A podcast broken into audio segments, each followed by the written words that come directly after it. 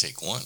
We call this one Maybe That's What I Said, but Did I Really Mean It?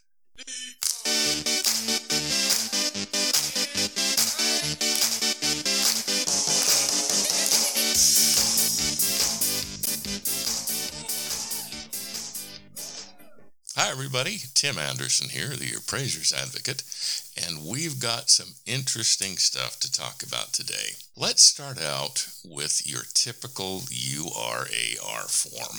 What I'd like you to do is go to your files, pull out any report you've done on a URAR form in, say, the last 18 months. Take it out. We're not going to look at the appraisal per se. What we're going to do is we're going to look at the boilerplate because in this particular instance, in this particular podcast, that's what's important. Now, if you will be so kind, please go to the certification. Remember, you include this in every report that you ever send out. It has your signature on it, meaning that whatever it is written in the certification, you certify to. So let's take a specific look at number three. And this is what it says. I performed this appraisal in accordance with the requirements of the Uniform Standards of Professional Appraisal Practice that were adopted and promulgated by the Appraisal Standards Board of the Appraisal Foundation and that were in place at the time this appraisal report was prepared. In other words, what you're saying is, I prepared this report, I prepared this appraisal, as well as this report. In other words, I complied with Standard 1 and Standard 2 Standard 1 in developing the appraisal, Standard 2 in reporting the appraisal.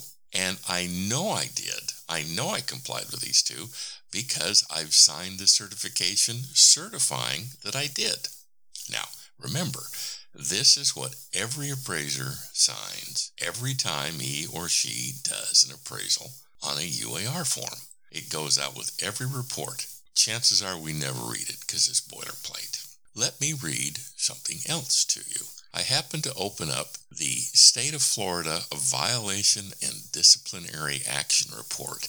This happens to be for 2010 because that's the one I opened at random. I didn't want to cherry pick the penalties, etc. I wanted it to be random so it made sense. Let me read a couple of these penalties to you. Now, I'm going to leave the names out of the appraisers. This is public record. Their names are available on the internet. But to avoid any further embarrassment. I'm not going to do that. Now, let me read a couple of these to you. Violation. Respondent developed and communicated two appraisal reports on subject properties in Tampa and Oldsmar, Florida, using the same inappropriate comparable sales, included a photograph of the wrong property for one of the comparable sales, and disclosed non existent prior sales for certain comparable sales. Rather interesting charges. Now, let's face it, the state of Florida had to go through and prove all of this. It had to show that this is exactly what the appraiser did. And while the appraiser could dispute the board's decision, the appraiser, at least in Florida, would have to go to court to do that. I don't know that that happened. I haven't chased this down that far. The point is, this is what the appraiser was charged with. This is what the state said the appraiser did wrong and the state was so sure the appraiser did it wrong that the state called it a violation. Now, let me read the penalty. This particular appraiser, for those infractions, was penalized $5,000 plus costs of almost $2,800. The appraiser's certification was suspended for one year. The appraiser was then on two years probation and the appraiser had to put in 100 hours of extra continuing education over and above the continuing education required for license renewal and had to attend one two day meeting of the Florida Real Estate Appraisal Board. That's a rather hefty penalty, quite frankly, especially those 100 hours of CE. Those are expensive, and the appraiser doesn't get credit for them. The point I'm trying to make here is relatively straightforward. The appraiser said, the, in fact, the appraiser certified that he or she performed this appraisal in accordance with the requirements of the Uniform Standards of Professional Appraisal Practice. But yet, the state said, no, you didn't. And in fact, no, you didn't so badly that we're going to nail you with some very serious penalties. Let me read some more. Here's another one. The respondent's work file lacked some documentation to support the adjustments and conclusions in the sales comparison approach of the report. A rather serious USPAP violation, don't you think? But yet, the appraiser said, hey, wait a minute, board. By my signature on this appraisal, I'm certifying that I performed this appraisal in accordance with the requirements of USPAP that were in effect on the effective date of the appraisal. But the state of Florida said, no, that's not true. So as a result, there was a violation. According to the Florida Real Estate Appraisal Board, this particular appraiser was guilty of having failed to exercise reasonable diligence in developing an appraisal report. The penalty, 500 bucks, costs and a 12 month probation, along with having to attend a two day FREAB meeting, which can be ridiculously boring. But the point is, the appraiser said, Hi, State Appraisal Board, I followed USPAP. And the State Appraisal Board said, No, you didn't, and therefore attached a penalty. Let me read one more.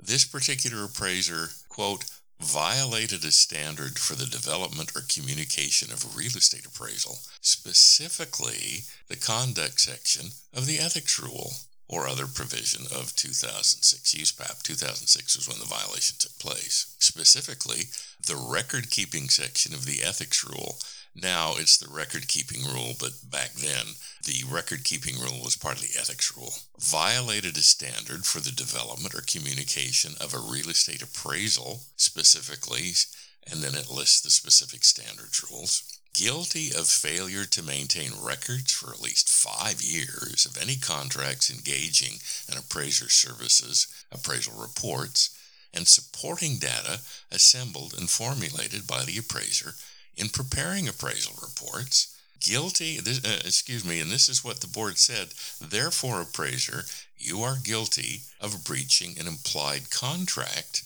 in violation of specific facets of Florida law. Guilty of having failed to exercise reasonable diligence in developing an appraisal report, and then it lists a couple of other minor things. And the penalty in this particular case? That appraiser lost his or her license. It was revoked. And we will have a podcast in the future upon about what happens when your uh, cert- certification gets revoked. But the point was, the state of Florida decided that this particular appraiser had violated USPAP so blatantly, so egregiously, that the only appropriate penalty was revocation. Now, the point of all this is a lot of appraisers sign their certifications because they have to, otherwise, the client won't accept it. But yet, they really don't appreciate what it is the certification says. And it says so many things. But remember, it says specifically, I performed this appraisal in accordance with the requirements of USPAP. In other words, client, state appraisal board, whomever, I'm certifying that I followed USPAP. Therefore, I should be held responsible if you can show that I didn't. And indeed, this is a very common occurrence, and states very commonly discipline appraisers specifically for this. The takeaway, therefore, is make sure that you exercise proper due diligence. When you develop your appraisal, follow Standard 1. When you report the appraisal, follow Standard 2. Now, in the future, we're going to talk about this relative to hybrid appraisals, bifurcated appraisals, evaluations, etc. But the point is, when you do an appraisal, you sign a certification and it says, hello, I performed this appraisal. In other words, I developed my opinion in accordance with Standard 1 and I reported it in accordance with Standard 2. That's exactly what you say. And if you don't mean it, well, there could be some problems down the road.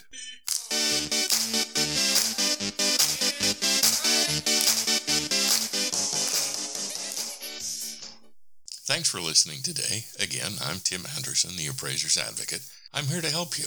I'm here to answer your questions. Please contact me. My email address is tim at theappraisersadvocate.com. It will be a pleasure to work with you.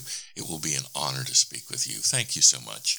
My best to your family, my best to you, and please be safe and well.